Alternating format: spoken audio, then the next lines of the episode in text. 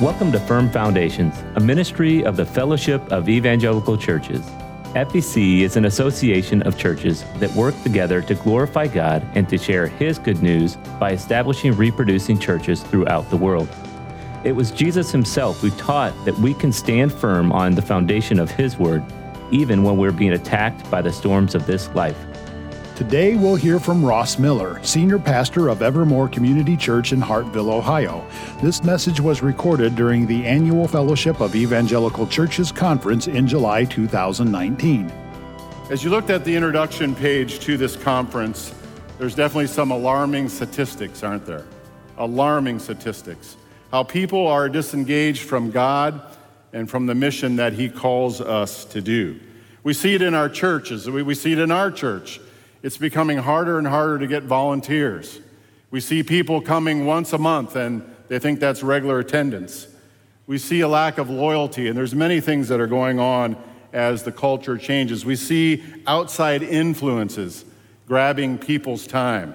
Youth sports has just unreal what youth sports is doing. Now, I love sports. In fact, I'm hearing again that this year the Browns are going to win the Super Bowl. It, it, happens every year. Even when we went 0 and 16, Browns are going to win the Super Bowl. I love sports, but it grabs the attention of our families and of our people. How important it is for us to be dealing with this topic, engage, engaging with God and engaging with our culture. You know, it's something that Jesus sought to teach his disciples in word and in deed. If you look at Matthew 26, verses 30 to 35. It says, And when they had sung a hymn, they went out to the Mount of Olives. Then Jesus said to them, You will all fall away because of me this night. For it is written, I will st- strike the shepherd, and the sheep of the flock will be scattered.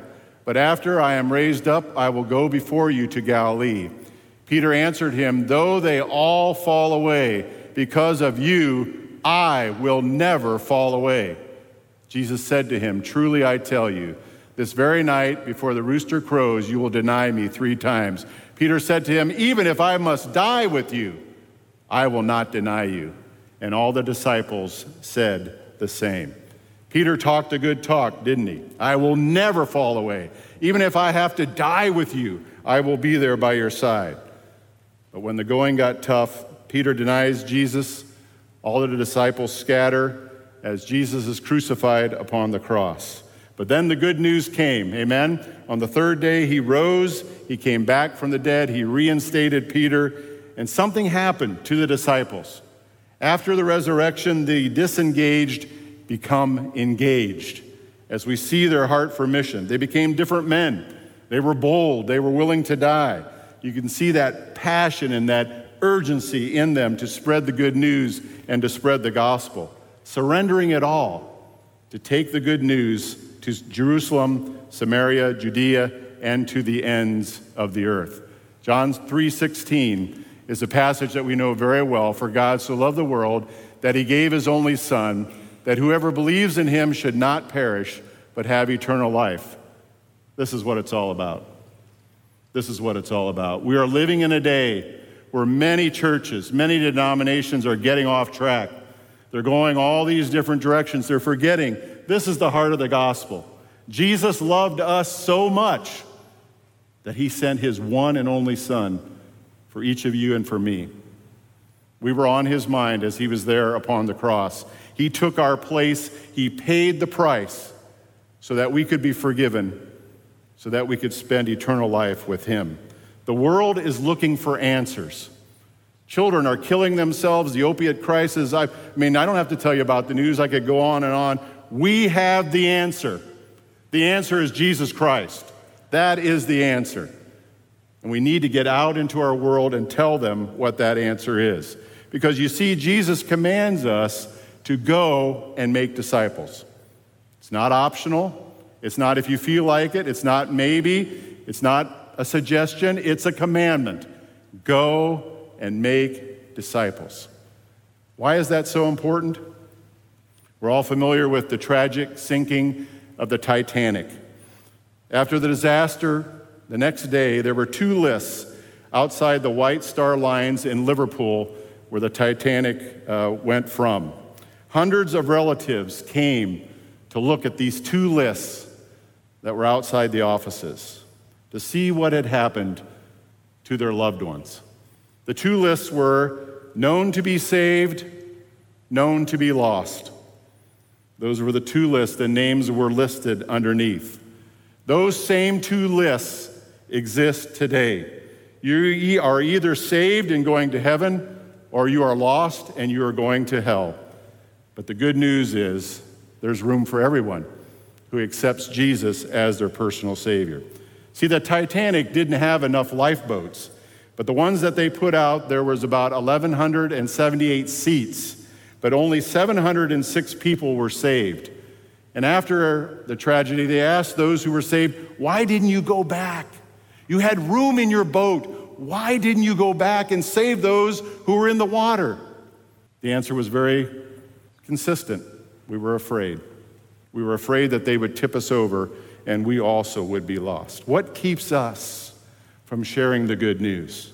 Too often we're too busy, too afraid, too preoccupied to go and to share the good news that move people from the known to be lost list to the known to be saved list. How do we go from spectator to participant? How do we engage in spreading the good news of Jesus Christ? I'm the first, again, of four speakers. I'll be centering on overseas mission. God's agenda, our agenda. 2 Peter 3 8 through 9. Do not overlook this one fact, beloved, that with the Lord one day is as a thousand years, and a thousand years as one day. The Lord is not slow to fulfill his promise, as some count slowness, but is patient toward you, not wishing that any should perish. Let me say that again. Not wishing that any should perish, but that all should reach repentance. Not wishing that any should perish. Do we understand God's heart? Do we understand God's priorities? for the church. God has created all people, He loves all people, He wants everyone in heaven. But of course, we have to make that choice. I believe to move from being disengaged to engaged in missions, it begins by being engaged with God. It begins by being engaged with God, to have an alive, active relationship with Him, seeking to know Him more through prayer, through Bible study, through fellowship tying ourselves into the ultimate power, which is God. There was a young lawyer who was just starting out. And he was kind of setting up his desk and he saw somebody walking towards him. So he thought, oh, he wanted to look really important. So he picked up his phone and started talking on the phone and said, yeah, I have a court date. Uh, it's going to be 1 o'clock, 2.30, 4 o'clock. I, I can maybe get you in tomorrow. Would that be okay? And on and on he went. The guy came to his desk. He hung up the phone. He looked at the guy and said, Well, how can I help you? And the man said, I'm here to hook up your phone. The God of the universe wants us to know him. The God of the universe wants us to know him, and we must be engaged with God to be engaged in missions. I sat in a church in Cité Soleil, Haiti. 300,000 people living on the city dump extreme poverty. The conditions there are just absolutely awful. Children hanging all over you looking for attention. We were working with the local church there to try to support them. We did a prayer walk, and as we walked around Cité Soleil, we had people hissing at us, people growling at us, people spitting on us. You could just feel the darkness. You could feel the evil in that place. And yet the church had experienced great success and they talked about people coming to Christ. They talked about how the darkness has been pushed back and just the way that they were affecting people there in Cité Soleil. That touches your heart. That touches your heart. See, when you're engaged with God, when you see Him at work, when your prayers are answered, when miracles happen, when you feel His presence, you become engaged and you want more of that. You become fired up. Your heart is changed.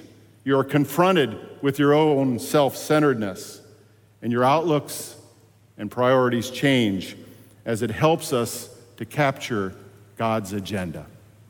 As pastors and leaders, if you want your congregation to be engaged, you have to be engaged. Pastors and leaders, we are the gatekeepers to our churches. Let's be honest. We are the gatekeepers. What I'm excited about, my congregation will be excited about. We have to take the lead and not only being engaged with God, but also being engaged with missions. As we're excited about missions, that translates down to our congregation. I would encourage you to go overseas. It will change you, I guarantee you. It will change your ministry. It will change how you look at life. And it will help God's agenda become our agenda. The second thing then is to partner with each other. Ephesians 4 11 to 16. It says, and he, and he gave the apostles, the prophets, the evangelists, the shepherds, and teachers to equip the saints for the work of ministry, for building up the body of Christ until we all attain to the unity of the faith and of the knowledge of the Son of God, to mature manhood, to the measure of the stature of the fullness of Christ, so that we may no longer be children, tossed to and fro by the waves and carried about by every wind of doctrine, by human cunning, by craftiness and deceitful schemes. Rather, speaking the truth in love, we are to grow up in every way into Him who is the head, into Christ, from whom the whole body, joined and held together by every joint with which it is equipped, when every part is working properly, it makes the body grow so that it builds itself up in love. God has equipped us to do ministry as the body. As it says, Christ is the head. We are all joined together. And when it's working properly, we carry out God's mission to the world. We all have different gifts. And I'm looking at it both not only individuals within the congregation, but also together as congregations on, in a common theme. Doing together what we can't do apart doing together what we can't do apart, both in our churches and our churches together. When I was pastoring in Holmes County, Ohio, there was a young lady who was called to Mongolia in 1992. There were five or six of us churches that partnered together. It was called the Mongolia Partnership, and we came together to support this lady as she went over into Mongolia. There was one Christian in the whole country of Mongolia at this point. One Christian. Communists fell, the doors opened up. There was many groups that were going in. We partnered with a mission organization. There was probably about 24 or 25 different mission organizations that then went into Mongolia. And as we worked together as churches, it was just wonderful as we spurred one another on. We actually ended up sending six different family units at one point, they were there all by themselves or all together. And of course, they had to go undercover. You couldn't go in as a missionary.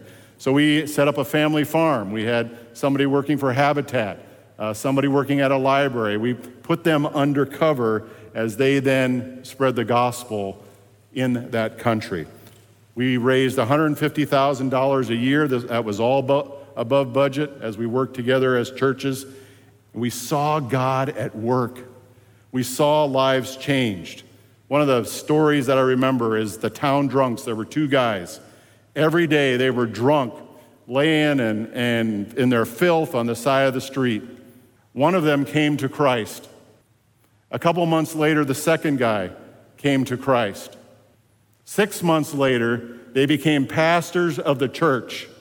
And people in Mongolia said, if that's what Jesus can do, I want Jesus. I want Jesus. And off the church went as the church began to grow and multiply.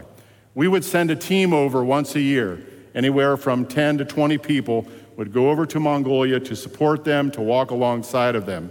We also brought Mongolians over here several times to learn cabinet making and to do other things. It was a great partnership. Again, I'm going to be talking about this here in a little bit a partnership with the Mongolian church. We saw amazing things happen that only God can do. And I want to make it very clear in all these stories, it's not us, it is God. God gets all the glory and honor. Today, there is over 60,000 Christians in Mongolia as God continues to tear through that country. Amen. God gets the glory. God gets the glory. But see, there was an additional benefit to us partnering together as five or six different churches. Because we started asking, okay, if we can, with God's help, do this in Mongolia, is there anything else? We planted a church in Dover, Ohio, together. We then built a young adult center that's just outside of Walnut Creek that is, right, is still there today after 17, 18 years. We built that trust with each other that we knew we could do these other projects. There wasn't any territory, there wasn't any turf. We laid that all down. We said, we are going to work together as churches because we're going to do together what we can't do apart. And God honored that, and we did amazing things with His help. You see, we need each other. We need each other. It's time for us to quit building our own kingdoms and build God's kingdom. As pastors, and I deal with this too, it's so easy for us to get caught up in the numbers and this and that and how big and this. God doesn't care about that. He doesn't care about worldly success. And it's been so helpful for me to know that God calls me to be faithful. That's it. He calls me to be faithful. He'll take care of the success stuff. I just have to be faithful as a pastor, and that has been so freeing for me. Overseas missions has changed our church. It has brought new energy, it has brought new focus, it's brought a new level of engagement. Just to have people sitting together. You know, when you can get somebody up in front of the congregation and say, hey, I'm going to Texas, I'm going to Mexico, I'm going to Mongolia, who will join me? Who will join me? Such a powerful impact. And on these trips, you get to know people that you didn't even know. It draws them together, not only to God, but also draws them to each other.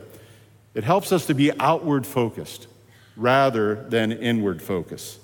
It strengthens relationships between churches. We are on the same team, working arm in arms. And that's what spurring one another is. Sometimes we were struggling with the budget. We had a lot of, of money to go yet. Church would step up and say, can, We can do this, we can do this, we can do that. It held each other accountable. It was a beautiful, beautiful partnership as we worked together. You see, when we engage God and partner together as God's body, God is glorified and his kingdom advances. Thirdly, it's important for us to walk alongside people we serve. Ephesians 2 11 to 13. Therefore, remember that at one time you Gentiles in the flesh, called the uncircumcision by what is called circumcision, which is made in the flesh by hands, remember that you were at that time separated from Christ, alienated from the commonwealth of Israel, and strangers to the covenants of promise, having no hope and without God in the world. But now in Christ Jesus, you who once were far off have been brought near by the blood of Jesus. Remember, we once were separated from Christ. We were foreigners. We were Gentiles. But because of Jesus Christ, we have become sons and daughters of the living God. And we have become brothers and sisters of those around the world. When we do overseas missions, there is no room for arrogance. So many times, we as North Americans, and I had this mentality too I'm here to help you, poor person. I have all the money, I have all the expertise. We're going to come in and we're going to tell you what you need. That isn't missions. And I'm glad that is really changing. I know that's changing in the FEC, it's changing in many other areas. People we serve are our partners. The people we serve are our partners. I did a mission trip in Ecuador, and one of the individuals came to me and he said, I feel sorry for you. I will pray for you. And I had to think to myself, why would you be sorry for me? I mean, you live in a shack and a ground floor and you don't have anything. Why would you feel sorry for me? So I asked him, I said, Why do you feel sorry for me? He said, I know you have so many distractions. with all the stuff that you have, it's got to be hard to follow Jesus. He said, We're so poor here, we have nothing. There's nothing that can distract us. Wow, that just hit me. That hit me like a pile of bricks. People that we go to serve can teach us so very, very much. We are partners with them, working together, teaching each other, encouraging them, challenging them, supporting each other. Our attitude has to be we are coming to serve you. We are coming to seek direction from you. How can we help you in your ministry? Give us guidance and direction. It's not about us, it's not about how we can partner and walk alongside. We have brothers and sisters in Christ all over the world, and God is doing amazing things. Muslims are coming to Christ in record numbers, but they are facing extreme persecution. There's a video that I showed at church several months ago of two ladies who were Muslims. And the daughter, there was just such hopelessness. And, and you hear that from people who are following Muslim faith so many times when they come to Christ. Just, just that darkness and just that not wanting to live and not wanting to go on. And so she decided she was going to kill herself. Her mother had MS. And so her mother said, Well, if you're going to kill yourself, you got to kill me too. They were watching a program on TV, and he was talking about the gospel. And the mother was watching the program, and she called into the program. And she talked to this man about Jesus Christ. He, she accepted Jesus as her Savior. The daughter was furious. She grabbed the phone and said, How can you do this? How can you accept Jesus? You're going to be an infidel. You're going to be persecuted by your family. Why would you bring that on our family? Why would you do that? And the man talked with her for about an hour. He said to her, Give Jesus a chance. Give Jesus a chance. You can kill yourself next week if you want to, but at least give Jesus a chance. The next week, the next morning, she woke up. She heard her mother walking in the hallway. She said, What has happened? The mother said, My MS is gone. My MS is gone. So she quick took her mother to the hospital, took her to the doctor, and said, What has happened here? What's going on? The doctor said, She's healed. She's completely healed. What Iman did you go to, which is the leader of Muslim faith? What Iman prayed for her? A smile came over her face. She said it wasn't an Iman, it was Jesus Christ. And both are living in Iraq now, being missionaries to those who are there. It's just amazing to see how God is working, to hear the stories and to see the miracles. That alone should get us fired up.